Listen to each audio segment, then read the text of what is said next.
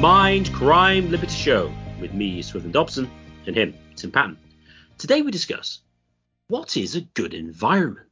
So, what got me thinking about this topic is if you listen to a lot of environmentalists, they all go, "Oh no, we are destroying the environment. Climate change is is destroying the world, and things are going bad." And every time I think about this, I go, "Well, okay, if things are getting worse and the environment's getting worse, what is a good environment? Because you can't say that the environment is getting worse unless you have a standard of comparison to say whether the environment is a good thing, uh, what what a good environment would be. Um, this is a similar approach that Alex Epstein makes in his debates on uh, climate change, on global warming. Is that he claims that uh, his opponents don't really have a standard of, of morality or comparison to say, you know, whether something is good or bad or not. Now, um, I would like to go a little bit deeper today and see, you know, in a more broad sense, um, what would be a good environment to live in. So, Tim, um, what would you? So, firstly, on the climate aspect, ideally, what climate would you like to live live in? What kind of temperatures would you would you would you enjoy the most? This is probably the most interesting discussion of weather weather's usually annoying small talk discussion that I've ever had. Uh, probably it's probably like something like Virginia, which is here in the United States, is is is means somewhere with has maybe 10 months of you don't get the hot summers you don't get the really cold winters. Um, it's a fairly temperate place. Um, um, it's not particularly humid either. That would probably be my ideal climate. Although although I'm not opposed to snow either. Um, and and the people who like winter sports, I do I I, I can perfectly see why uh, winter sports are interesting. So so my I would say something like Virginia, where it's where it's uh it's never you have some kind of a winter, but for the most part it's fairly mild. Uh, that would be my answer to the ideal environment question if you look online to say, you know, which places in the world have the best climate, uh, one of the places that comes up high, uh, I think I pronounce it Loxa, but I'm not sure. It's spelled L-O-J-A in Ecuador. That that tends to appear because basically it's the same climate all year. It's uh, 73 or 23 for uh, the metric uh, listeners. Basically all year is like the average daily high, uh, and so it's it's warm, but it's not too hot and um, it doesn't really get below uh, 43 or 6 degrees any time of the year. So it's this very temperate climate, which is the same all year round. Now, that sounds quite nice, but for me, I think that's a little bit boring uh, because there's not really much change. I mean, ideally, what I would like would be to have a situation where you had summers which were dry and warm, probably around you know 75, um, something like that, maybe seven, below 80, around the high 70s, so like 25 degrees or something like that, 24, and then you know you can get rainier and milder like uh, autumns and uh, springs, and then a cold winter, but colder by which I mean you can regularly get snow, but not too cold. You don't want it to be like crazily cold. You don't want it to be a minimally cold so that you know you can get a regular decent amount of snow and so what you do is get really great variation in climate throughout the year but without radically cold temperatures or astonishingly hot temperatures so not like somewhere like um, Chicago, for instance, where Chicago is crazy. It's astonishingly cold in the winter, but really, really hot in uh, the summer. That, that that's excessive. Uh, so that's the kind of thing I would like. You get this nice variety of um, of different um, uh, weather patterns, and so you can you can see the world changing around you. That's what I would uh, go for myself. So moving on from the um, on the weather uh, aspect directly, um, what about topography? Which you may or may not have considered before. Would you like to be near mountains, rivers, lakes, marshlands, plains? Is there anything there that you think would be you particularly like? The Any- place, uh, the place that is probably the, I would probably pick mountains if you're asking me to uh, go through a a a uh, menu of op- of options, but uh, I, I I'm not opposed to water either, so I'm, anything goes.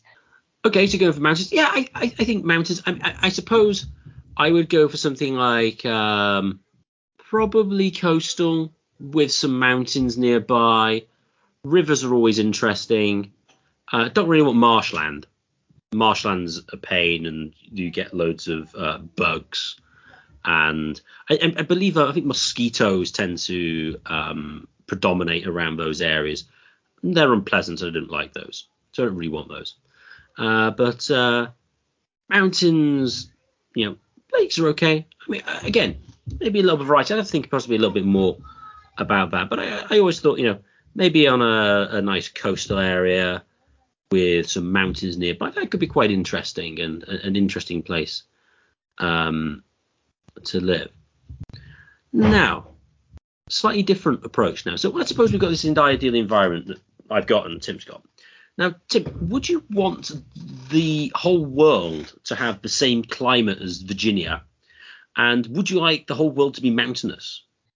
No and no. Why not? Something different. Okay. So do, do you think it'd be somewhat boring Yes. if it was all like that? I would think it'd be something boring.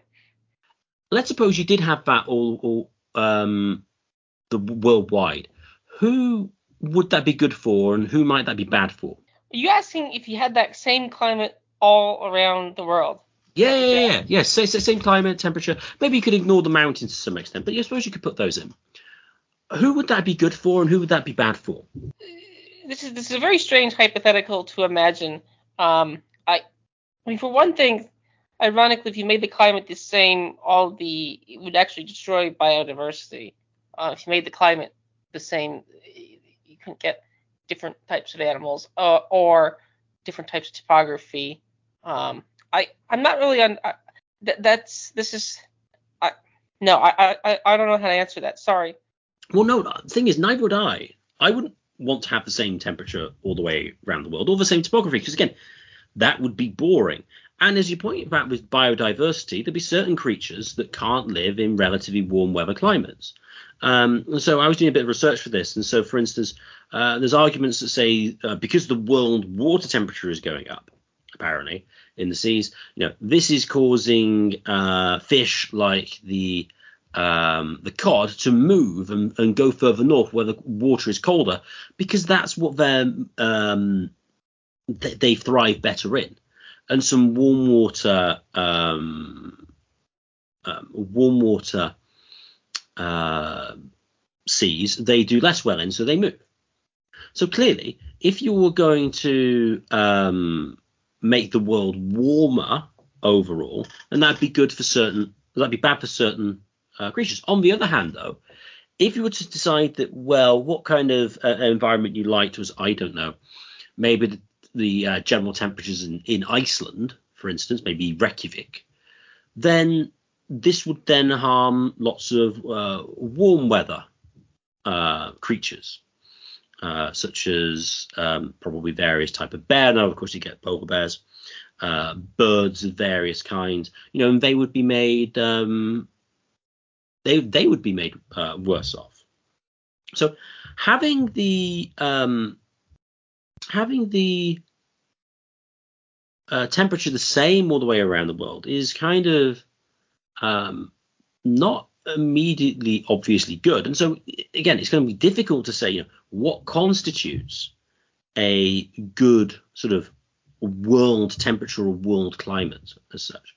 So Tim, a slightly different question related to this, which would be, um, what do you prefer? Do you prefer forests or do you prefer fields for farming? Uh, for, like farmers' fields, more precisely. Do you have any preference on what you like more? I, I, I don't really have any preference with this. No preference. No. The reason I ask this is a lot of environmentalists go, "Oh no, farming bad. Uh, you know, we, oh we don't have much biodiversity uh, in um, crop fields and things like that. Uh, what we really want is forest. And what you, you'll find is um, is that if you leave nature to its own devices, basically it will turn into trees and it become forested.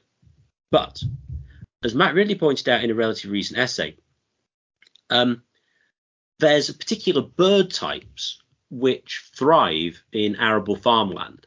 So in particular, he points out to birds such as yellowhammers and linnets. Um, and so if you were to oh get rid of this farming because this is an imposition on um, this is an imposition on nature and the environment, what you would end up with with would be fewer birds. Now, of course, you might get more uh, voles or other uh, they even the hedgerows. Um, you would get more creatures which were um, more creatures that thrive better in forests. you know, uh, maybe deer or uh, various types of bugs. That they would do better, but then of course the birds would do worse.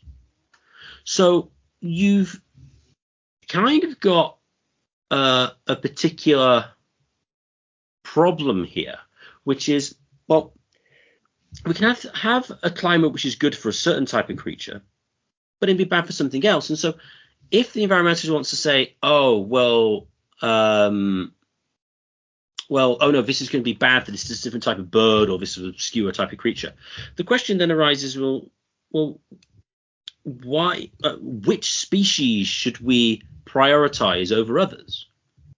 I mean, it's not immediately obvious that oh, more yellowhammers uh, is better or worse the more uh, deer or um, I don't know wild boar, for instance. I mean, that's not immediately. obvious. I mean, how would you how would you decide uh, what was better?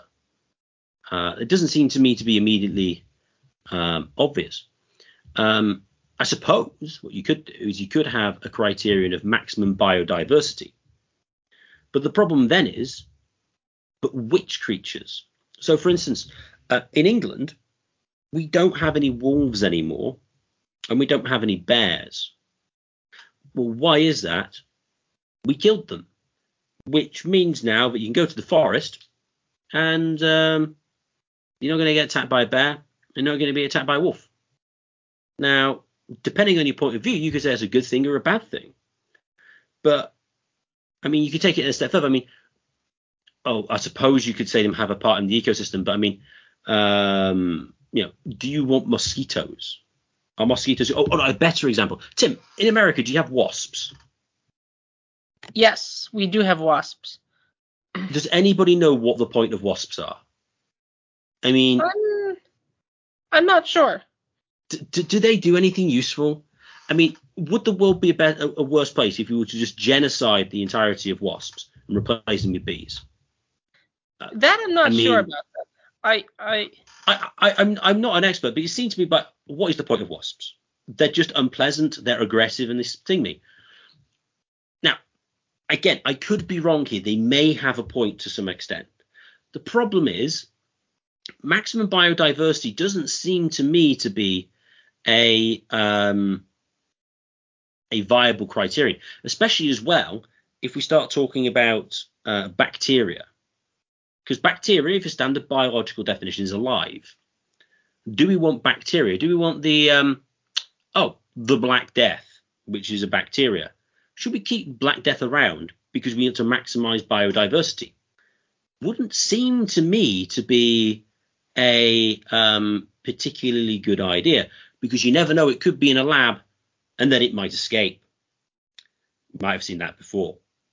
So it seems to me that there is a very very difficult um, it's a very difficult thing to sort of like figure out what you kind what kind of criterion you could use to determine what would be a good and bad environment overall. Uh, it would seem to me that the only um, way that you could um, determine uh, what a good or a bad environment is is essentially what is good and bad for humans. Um, because otherwise, I just don't even see any reasonable criteria that you could use. Um, so, as Alex Epstein, as I referenced earlier, says, you know, when it comes to climate, it's like, well, and all these impacts, it's well, what we're going to use is we're going to use the criteria of um, of what's good for humans, and that would seem to me to be effectively the only reasonable criteria that you could have. Now, that doesn't mean you can't say that um, wildlife hasn't doesn't have any sort of value, as it were, independent of humans in certain respects, but the the value of the wildlife must be subordinate to humans. Otherwise, um, there isn't really any criteria to use. Unless, of course, we just take the idea, which is bizarre, in, but is generally the idea in sort of a lot of environmentalist circles, which is human any human impact is bad. Impact on the environment is bad. Why? Because we have pristine nature, and uh, anything humans do is bad because humans are unnatural somehow and nature without humans is natural and it'll all be fine. And it's like, that's a strange position to hold. I mean, how can humans unnatural in a certain way?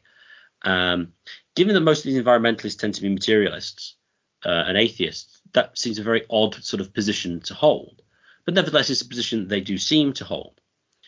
Um, so when it comes to what is a good environment and what is a, a bad environment in, as such, I think you can only really have it on whether it's good for humans or not. Uh, Tim, do you think that's a fair assessment? Uh, that the only real standard we can use is what's good for humans, or do you think there's a, any other criteria that we could um, we could use? I think the standard of using what's good for humans is a very good tactic, and I think it's a very good, robust way to go after the environmentalists, which Alex Epstein is doing a great job at. I suspect I'm somewhat, I guess, I guess to the left of you on the environments. I'm probably more sympathetic to the environmentalists than you are, uh, but in some ways, the environment, to the extent that nature still exists in the modern wor- world, it's somewhat of a manufactured preserve, including in Africa. So, like one of the negative side effects of COVID was the fact that tourists aren't going to Africa, like Tanzania and places like that and that they're basically preserves. Many national parks have fences around them. I was at Teddy Roosevelt National Park, North Dakota, and the fence broke, so the buffalo got out, the bison got out, and they had to refix the fence and herd them back in. Um, um, uh, which again, the ranger would say they're not buffalo, they're something else. Um, um, but to the extent that we humans, in a way, keep these things as zoos. Yellowstone National Park is kind of a giant zoo. Um, many of the national parks are just kind of zoos um, um, in that regard. Now there are wildernesses like the actual Amazon and actually the north, like northern Siberia and stuff. But interesting enough, speaking of, I'm further to the left of you. If you get further enough to the left, um, you actually hate the environment. The environment is to be subdued, which is the Marxist position. Um, to the this this is one of the ways I think I don't think I don't think a polluted environment. Most of the polluted most polluted cities in the world are in the former Soviet Union. There's probably polluted cities in China too. Um, probably the places where they make the batteries for Teslas and uh, uh, uh, and for the rare earth magnet windmills. Um, those are probably the most polluted cities in the world. Um, um, so I don't think it's good to live in a polluted environment per se. Um, um, coal mining. So so I think it's complicated. Uh, I think there's no solutions, just trade-offs. Um, and again, the envi- your comment about the environmentalists having environmentalists, they sort of they sort of operate off a hodgepodge of of inbuilt assumptions. And one of the assumptions everyone is telos purpose. Uh, you know, what is the purpose of an item? What is the purpose of man? Um, um, you know, if man is natural, he's part of the natural environment, so why not um, subdue it. So again, they don't really have a clear, coherent purpose. You know, they, to some extent, many environmentalists just sort of hate man in general, or hate humans in general. I mean, if you probably really, if you probably really, they don't really like themselves, and they don't really like human civilization, and they just sort of want it want it gone. Um, um, so I mean, I mean, sometimes sometimes it might be dangerous to uh, hack away at it and this is where things get even more fun. I think somewhat famously, the uh, not the not to bring in Godwin's law here, but I think the Wehrmacht, the that that very nice that that regime in uh, Prussia, um, was somewhat environmentalist, and even the, the the show Man in the High Castle hammered home that point. Um, they just basically had giant like preserves in uh, uh, Germany in this sort of fictional, um, uh, you know, what would if you know the Germans won Second World War. Um, um, so so you know the extent where environmentalism was located is sort of tricky. I don't think a polluted environment is particularly good. Um, but as Matt Ridley points out, you know, the pre-industrial environment, which I think is your next question, was not particularly nice for the environment. I think we were in the process of cutting down all the trees, which is sort of the Malthusian thing where the, the carrying capacity of the society is not that high. And even Hans Hoppe brings up with the hunter-gatherers, it's the myth of ecological Indian. Uh, like the hunter-gatherers aren't, they hunted a lot of large mammals to ex- extinction too. So, so I, I, you know, the the telos question hangs over it. Um, um, so yeah, I, I, I don't, I'm not opposed to having large nature preserves. You might be more so, um, but then again, that's just a, that's relatively amicable difference here. I think, I think in general, I agree with you. Swithin? Well, well, no. I mean, I, per se, in principle, I have no objection to uh, nature reserves. Um, the question is how you could establish them, I suppose. But I suppose you could establish them by use of certain description, and then you could make a sort of quasi sort of um, usufruct rights uh, over them, and then turn them into some form of reserve. In a sense, I think that's possible. Whether it would be exactly the same as it is today, maybe not. But I mean, but why would you want to keep it like it is? Because humans like it. Why? Because humans like going to things, places like um, Zion National Park in Utah, etc., because it's beautiful and you want to go there. So um, I, I, see real no see no real conflict. And I think this is really what people in the in the environmentalist movement do. It's like they have various creatures that they like, and they get upset when they get killed.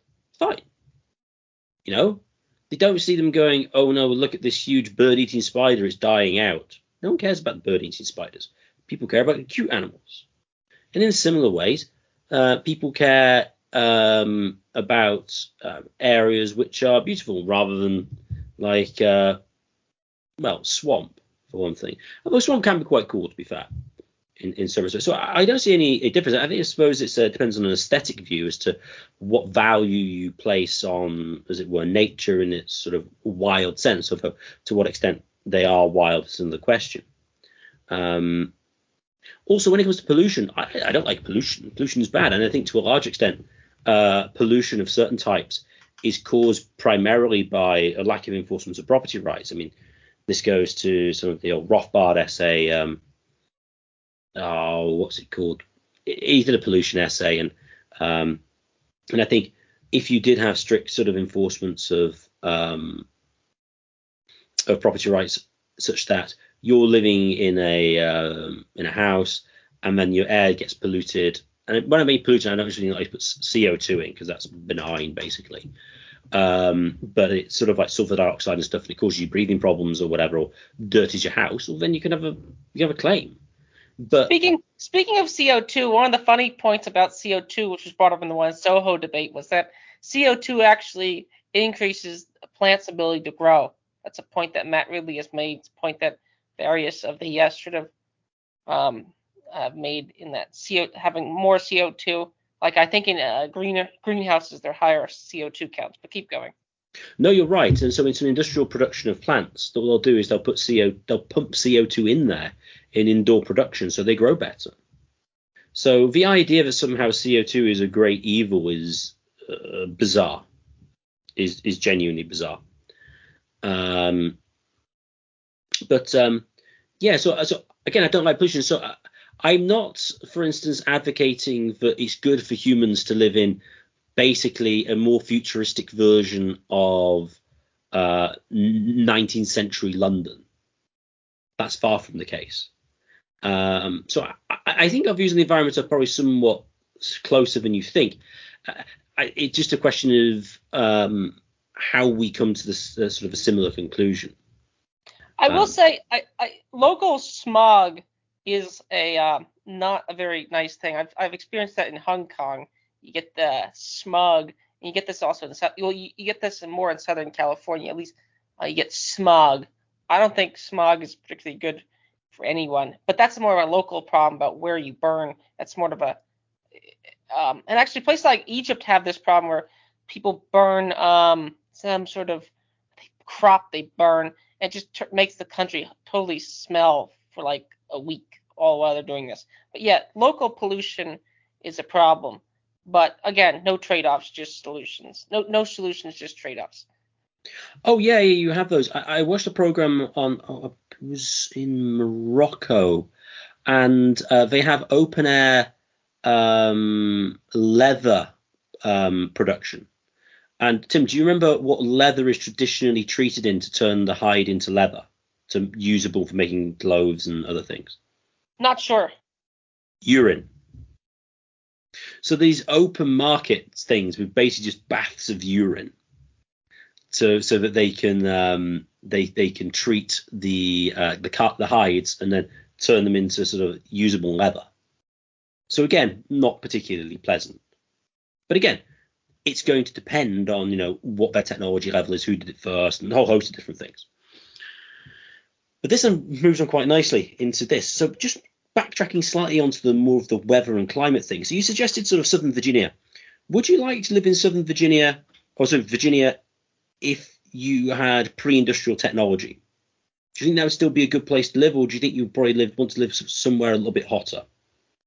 If I had pre-industrial technology, I'd actually want to live in somewhere more north because in pre-industrial style you can heat yourself up, but you can't cool yourself down.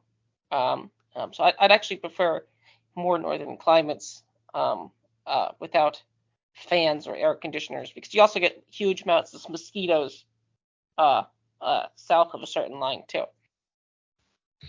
Yeah, so with with mine, I mean, I, am clearly not going to want freezing winters because I, I, I lived in my parents' house in the north of England for one winter, and for some reason I can't remember why, but for a while the boiler didn't work, and I was in the coldest part of the house. It was freezing, and the thing is, it wasn't snowy or particularly below cold, like below zero or below 32.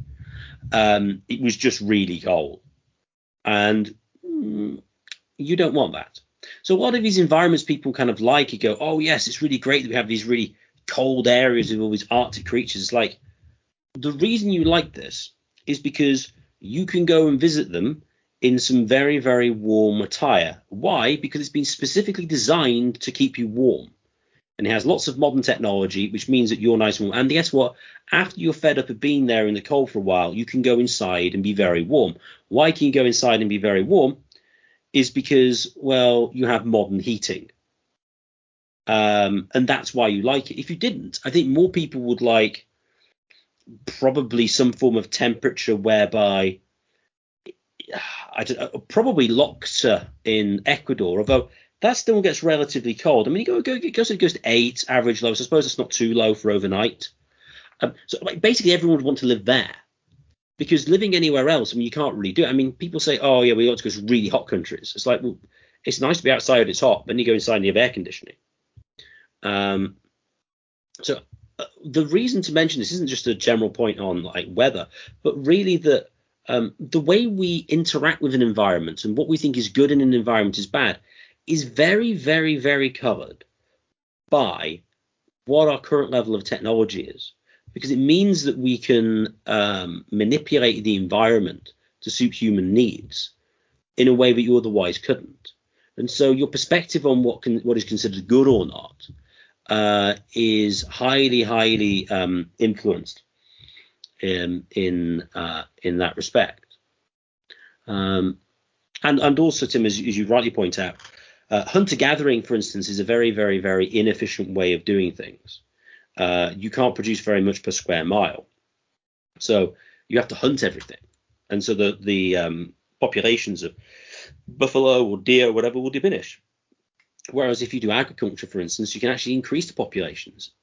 I mean, for instance, I severely doubt the world cow um, population would be as high as it was if people didn't farm them and eat them as an aside, interesting thing is I was reading research for this on cattle. Is a lot of environmentalists go, oh no, you should eat less meat, and I suppose there is an argument you can make an environmental one for that. But but animal products in general, animals can live basically anywhere. Well, not all of them, but um, the range of environments that you can raise cattle in or you can raise sheep or goats is far more divergent than it can be for rice. I mean, rice, you basically got to live with a place with massive rainfall. Otherwise, it's not going to grow. Uh, potatoes are, are, quite good. You can grow those in lots of different places. But if you look around online to try and figure out, you know, what's going to be a, a good place to grow things, it's crops are very um, particular about where they, they they're going to be grown. So uh, like the corn belt in the US, I mean, what you need is soils are, um, are deep and fertile and rich in organic materials, nitrogen, and the land is relatively level with warm nights, hot days, well distributed rainfall, and that's the best conditions for corn. Well, okay, that seems not very common everywhere. Now, of course, there's different um, staple crops in different areas, but um, it's far from the case. Well, as I looked at any of the major crops, apart from maybe potatoes, which grow everywhere, nothing is really great to grow in England. I mean, we've got some places we can grow corn, but it's nowhere as good as the US uh, for it. But animals, on the other hand, they can eat stuff that humans can't eat, and as long as they've got some greenery there, they can eat it and they can survive. Similar things, say with uh, chickens. Chickens basically eat anything, and most of them in the wild eat bugs and uh, worms. Now I know various, uh, various um, groups are trying to get humans to eat more bugs and more more um, uh, worms, but you know I'd rather the chickens ate them than I'd eat the chicken. Uh, that seems a much uh, more favourable way of doing things. So, Tim, um, any comments with respect to uh, the effect of uh, human like, technology on the way we view the environment and uh, how we approach it uh, in general? Oh, and the humans' technology has had a transformative effect on the environment. Um, it's somewhat unrecognizable. I, I don't know what much more I could add to it, uh, to what you said there before. Again, I'm more sympathetic to certain aspects of the environmentalists in general. I guess I guess I have a similar I have a similar view towards you know people people want to tear down um um uh well see some of the paleocons have similar ideas like you know why tear down this old neighborhood uh uh apparently like I was reading about urban development there was some 1950s Mara just wanted to tear down like half of Paris, France, and put in high-rise housing.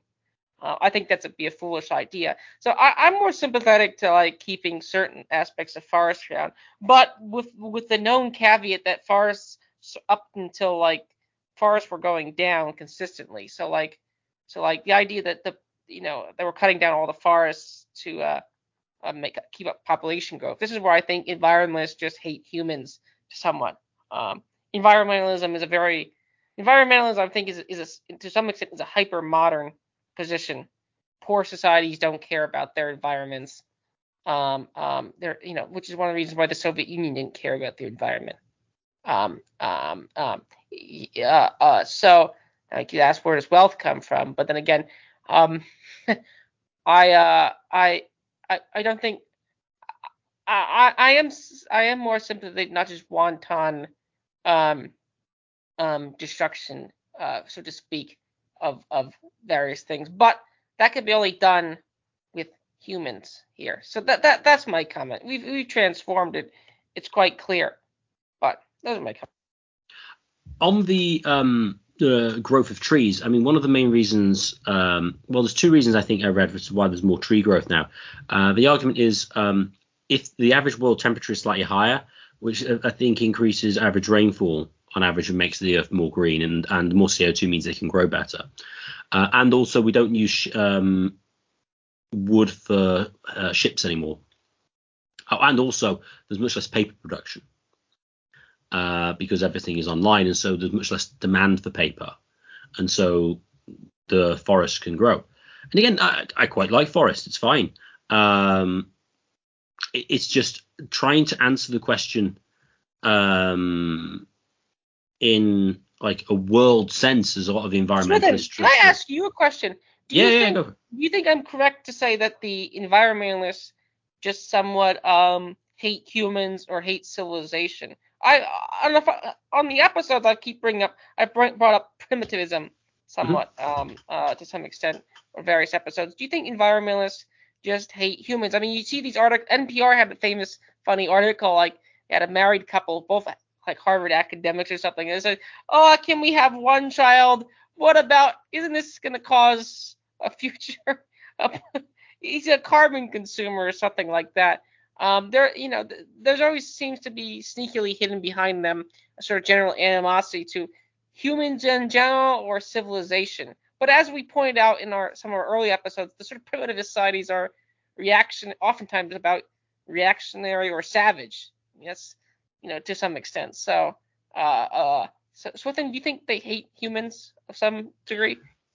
I think what you have is, especially in the West, in the way that um, Marxism you could consider a Christian heresy, so is environmentalism. Uh, environmentalism, uh, though, places original sin of um, on humans not stewarding the world as they should do. A lot in like Christian left circles, they will talk about um, oh stewardship of the earth and good stewardship, and then I'm like, well, what does that even look like? And most of the time, it's uh, pro-environmental policies. But then the question begs the question is what's can, what is a pro-environmental question? I mean, uh, policy, for instance. I mean, what's an an anti-environment policy look like? I don't know because it depends on the standard of comparison that we're going to be using. So yes, I, I, I um, but uh, yes, I do think there is the idea of um, that they dislike certain humans. I think that's certainly true, um, and I think it's sort of like a probably some sort of uh, a displacement theory. I mean, maybe well, I should go go all sort of Freudian. Maybe did they hate themselves? for example, I had it in, in college. I, I took a I took an introduction to world religions, and supposedly this guy was like a part-time liberal minister. And when he uh, brought up the line about they should fill the earth, um, what he said was uh, seven billion's enough or something like that. That's what he said. No joke. That's what he said or something like that. Hmm. That is unsurprising. Um, so yeah, I, I, do get the impression they do dislike humans. Um, I suppose you could argue to some extent with the environmentalists a certain sort of elitism of, of a bad kind that there are better and worse humans and the worst humans should be sort of removed from the gene pool. But then you get the bizarre thing that they they, they then they don't have children. Um, it, it, seems to be some sort of psychological complex uh, of, of some description. But yeah, I, I, do get the impression they don't like humans particularly um, which is odd because a lot of the environmentalist movement is infiltrated with sort of Marxism, and Marxism has the the view that they like humanity in general, but don't really like anybody in particular. Whereas the environmentalists would seem to take the position that we don't really like humanity in general. Humans are bad, but we kind of like some humans. So it's it's it's kind of a an interesting uh, foil um, in in that respect. Um, but to go back to one of your points before, which I think is interesting with respect to uh, human interaction with the environment, is uh, you suggest you said that um, some paleocons would, would complain about pulling down various parts of Paris to replace it with high-rise flats. This then raises the question, uh, which is never really discussed in the context of the environment, is can human development make an environment more beautiful?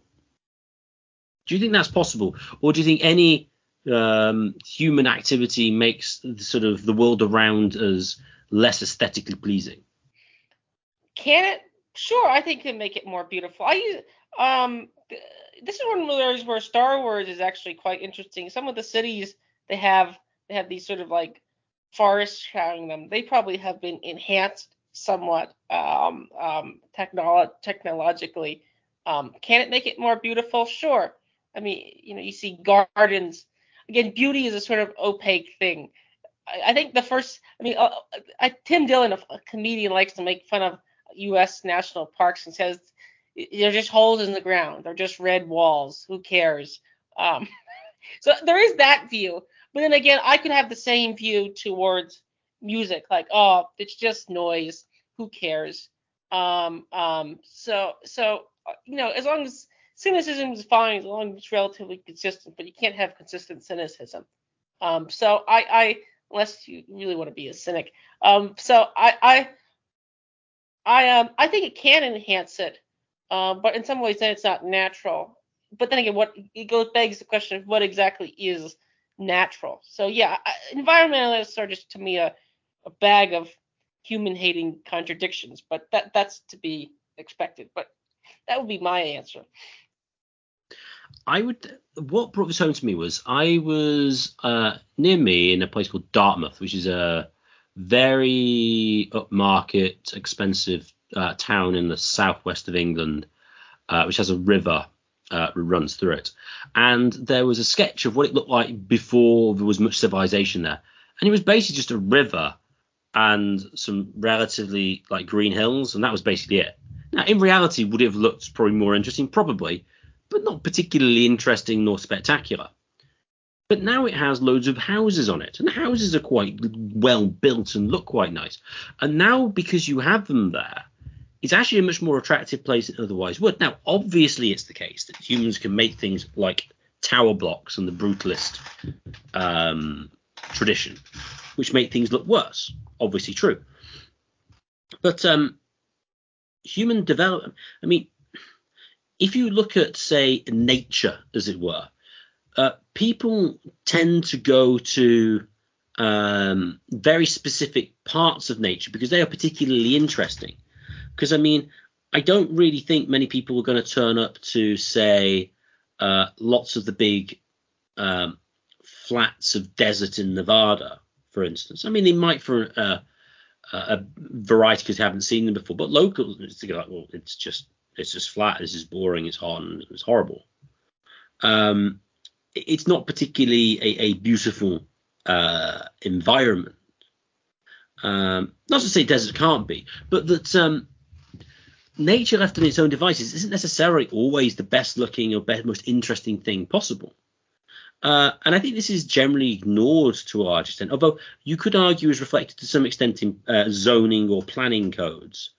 Um, although it's that's only really in sort of I don't know if the Amer- America has I imagine they do.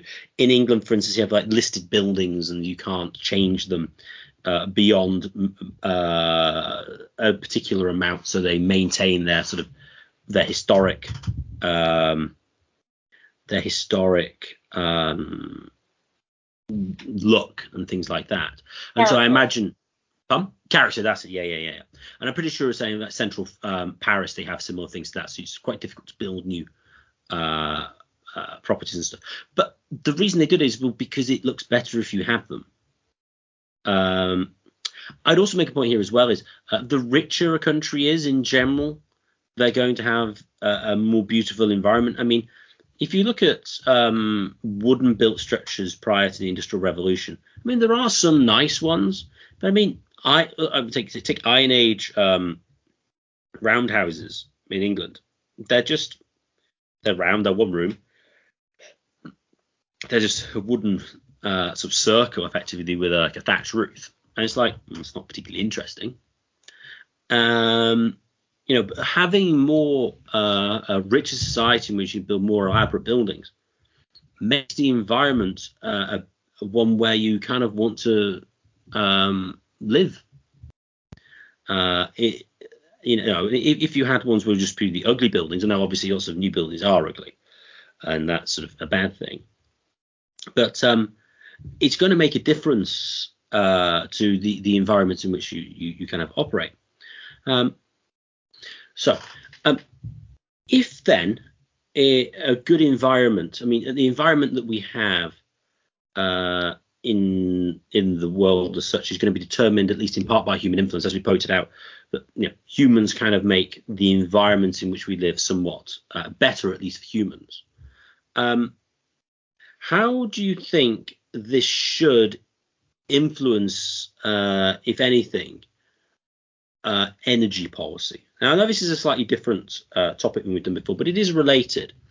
Um, what do you think should be like a, a general sort of criteria for um, determining uh, energy policy? Because a lot of the time, um, the ideas behind sort of like renewable energy, quote unquote, which is basically always wind and solar, uh, is oh yes, we need to um, reduce impact. That's what it's all about, reducing impact, and that's the uh, the criterion that is used. Now the question is whether or not it does reduce impact is another question.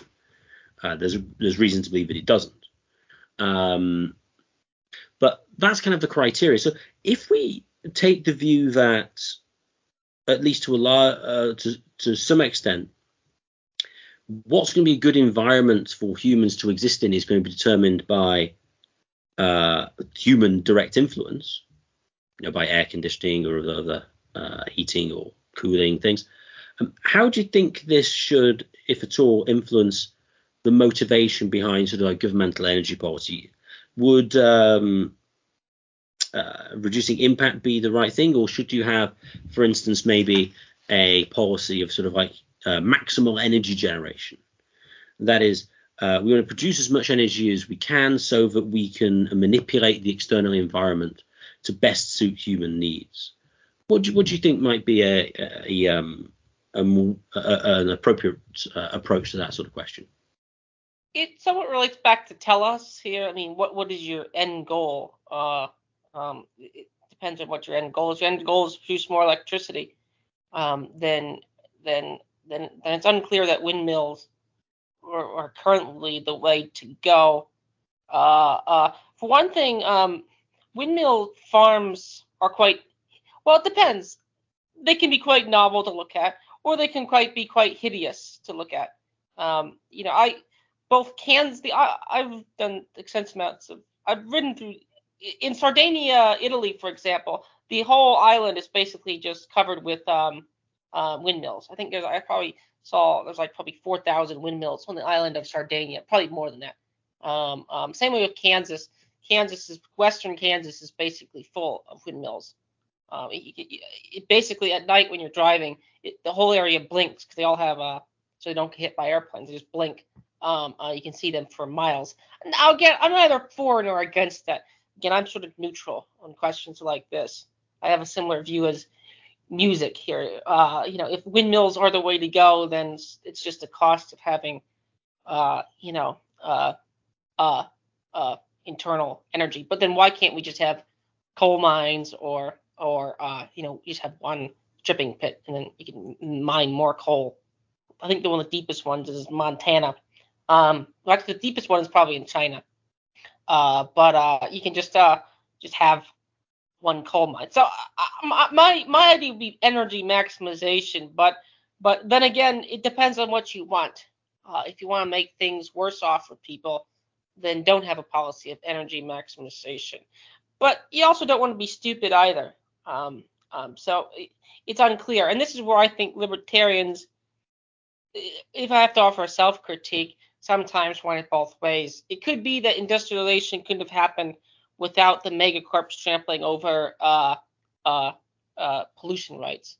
I mean, I, I um, you know, like uh, coal mining did leave behind a legacy of coal piles and stuff like that. Although then they were all filled in um, um, to some extent. So, so you know, the idea that you could fill it in later or fix it later when you're richer may be the, the case. Um, but but energy maximization is a tricky question. The shale revolution in, the United States has been a boom for the United States and turned certain areas into boom towns um, in the way. Uh, uh, it's also it's also local energy too, so you don't have to pipe it in from Saudi Arabia or Russia, uh, uh which now is I think Europe's biggest uh, energy supplier. So they don't care about it, so they'll mine. They have plenty of stuff. So that, my my energy maximization, but the question is where. I think I don't I think you can have a somewhat responsible idea that you can set aside some areas, but some areas you should just go for it. I mean, if you're going to set up windmills to power modern civilization, you need a lot of them, and you need a lot of magnets for them, and you need to find uh, you need to process those magnets to create the turbines. Um, so th- that's my view. I would um, broadly say energy maximization uh, is going to be uh, the way forward. The more energy you have, the more you can manipulate the environment to uh, suit human needs. And the more it's suited to humans, the better the environment is. Uh, now, does that mean that we do open cast mi- uh, mining everywhere and burn things which are going to create that be bad for uh, human lungs and things like that and smog? Well, no, because again, you've taken into account the full cost principle. If people are paying for uh, these or compensate people in the areas, then fine. Um, and of course, they get an injunction to do so. But I think, um, I mean, especially now with, I mean, it's, it's an interesting question as to whether or not you would have got the same technological development without sort of like the large corporations from the 19th century onwards. Uh, but given the fact where we are now, uh, there's lots of um, energy uh, methods which are very clean. I mean, coal is basically pretty clean now. I mean, the case against coal was CO2, and if we ignore the case of the CO2, coal is actually a, a cheap and reliable energy source. Um, and the impact, say, for the envi- like the human environment, as it were, with not having cheap and reliable energy, is you could have power cuts. Now that's bad for multiple reasons. One, if you're in the in the in the in the winter, you might not be able to heat your home. And if it's cold, you could old people could die because they can in that case. Uh, and I suppose hospitals or other institutions don't have the electricity they need, well, because you've had a power cut. Clearly, you're going to want um, cheap, reliable energy. Um, and so, to, from my research, that seems to be coal or nuclear. Uh, nuclear seems to be uh, uh, thorium reactors seem to be better than the standard fission reactors, which seem to have been uh, um, favoured by uh, the government primarily because you can turn into nuclear weapons. Uh, so it's, it's, the case in the US. That's at least uh, according to um, ah, I can't remember his name. an American guy who's been into thorium, um, thorium sort of reactors. So I think nuclear and coal, like coal in the short run, some form of nuclear in the long run. And also the point out Epstein makes is the more energy, the more intensive we can have cultivation in any particular area, it means you can leave more areas wild. So he argues actually it's a good thing you can have like intensive fish farming, for instance, because it means that you can leave more space to have wild fish you can go and enjoy in your spare time. You can go and see them where you can fish them and put them back for sport, and they can have a lot of them. Why? Because you don't need to eat them all. Uh, why? Because you've got these farm ones which satisfy most people. Um, so I think the extent to which you can have very sort of localized, intense um, energy production means effectively you can then have much more concentrated human uh, activity in certain areas, which then means you can leave more of it to the wild.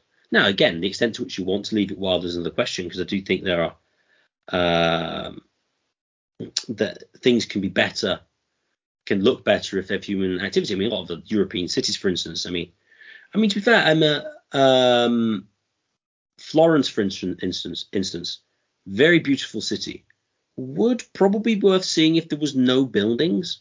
But frankly, it looks better because it has the buildings and it kind of complements the environment. And I think this is one of the major things I think is a good takeaway here is human impact on the environment doesn't necessarily detract from it or make it worse. Uh, human impact is complementary and it can actually enhance it. And it's not always the case that leaving things uh, in its sort of quote unquote natural state is in fact a good thing. Uh, Tim, any final comments you'd like to make? No. Excellent. Just like to thank everyone for listening. If you've enjoyed this, please share it with your friends and family and subscribe to us on uh, Podbean on YouTube. The more subscribers we get, the higher we get in the search rankings. And if you'd like to contact the show for any reason, please contact us at mindcrimelibertyshow at gmail.com. That's mindcrimelibertyshow at gmail.com.